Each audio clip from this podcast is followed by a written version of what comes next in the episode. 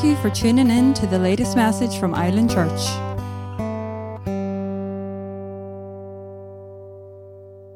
Good morning, Island Church. It's so good to be in the house of the Lord. Um, this week has been one of those weeks where I had to constantly be reminded of God's word and how much He loves us and how much He cares, even for the little details in our lives. Um, It's been it's been a stressful week, so I was thankful. A friend reminded me of this verse in Hebrews twelve, verses one. Um, it's actually verse two, but I'm going to read from verse one. As for us, we have all of these great witnesses who encircle us like clouds. So we must let go of everyone that has pierced our, pierced us and the sin we so easily fall into. Then we will be able to run life's marathon race with passion and determination, for the path has been already marked out for us. We look away from the natural realm and we fix our attention and expectation unto Jesus, who birthed faith within us and who le- leads us forward into faith's perfection. And I just, I love the way the Passion puts it. That we, we read several versions where it says we're throwing off everything that hinders us and fixing our eyes on Jesus. And that word to fix translates from the Greek as a concentrated gaze, focusing on Him. And when we do that, we experience peace. When we focus on Jesus through studying His word, being constantly reminded of His word and meditating on it, through, through, the, through prayer, He becomes our center. And um, a friend recently shared in Bible study about Eve in the garden and how her center became the tree. That tree she was told not to eat from, her center became that. It came, it came off our Lord and it became the tree. And the Lord was no longer her center. So it was easy for her to fall into the enemy's trap. So He needs to always be our center. He needs to always be our focus. We always need to fix our gaze on Him because He brings peace. He brings joy. He brings life.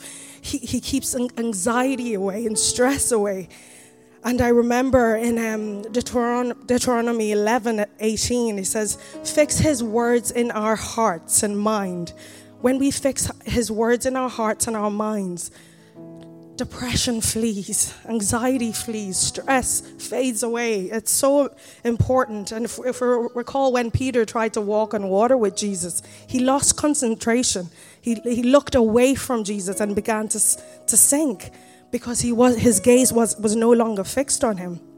We, pray, we played a game in, in youth on Friday where we were talking about being led by the Holy Spirit, and um, we had one person blindfolded and the other had to lead them by telling them go left, go right, go forward.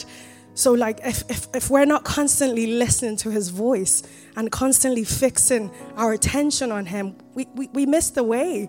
We we, we bump our, our knees here and there when we, we don't focus on Him, when we don't fix our gaze on Him. So we need to keep our focus. Isaiah twenty-six verse three says, "He keeps in perfect peace those whose mind is set, set on Him, who's fixed on Him."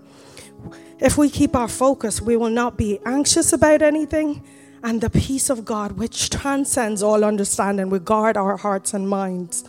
Okay, in Christ Jesus, He's our light, He's our salvation, He's the strength of our lives. Whom shall we fear? Whom shall we fear when, when He's the strength of our lives? So let us fix our gaze, because He's done great things, hasn't He, guys? He's done amazing things, and we're going to sing of the great things He's done for us this morning, and we worship Him because He deserves it. Father, we thank You for another Sunday just to bask in Your presence, to worship You, to give You all the glory that You alone deserve, Father. Father, we give You praise. We worship. We we honor You, Lord, just this morning. Lord, have Your perfect way this morning. Come and do what only You alone can do. We give You glory, Jesus. Thank You, Lord, for Your presence here this morning. It is all about You. Nothing of us, less of us, more of You. More of You, Lord Jesus. In Jesus' name, thank You, Lord. Thank You, Jesus.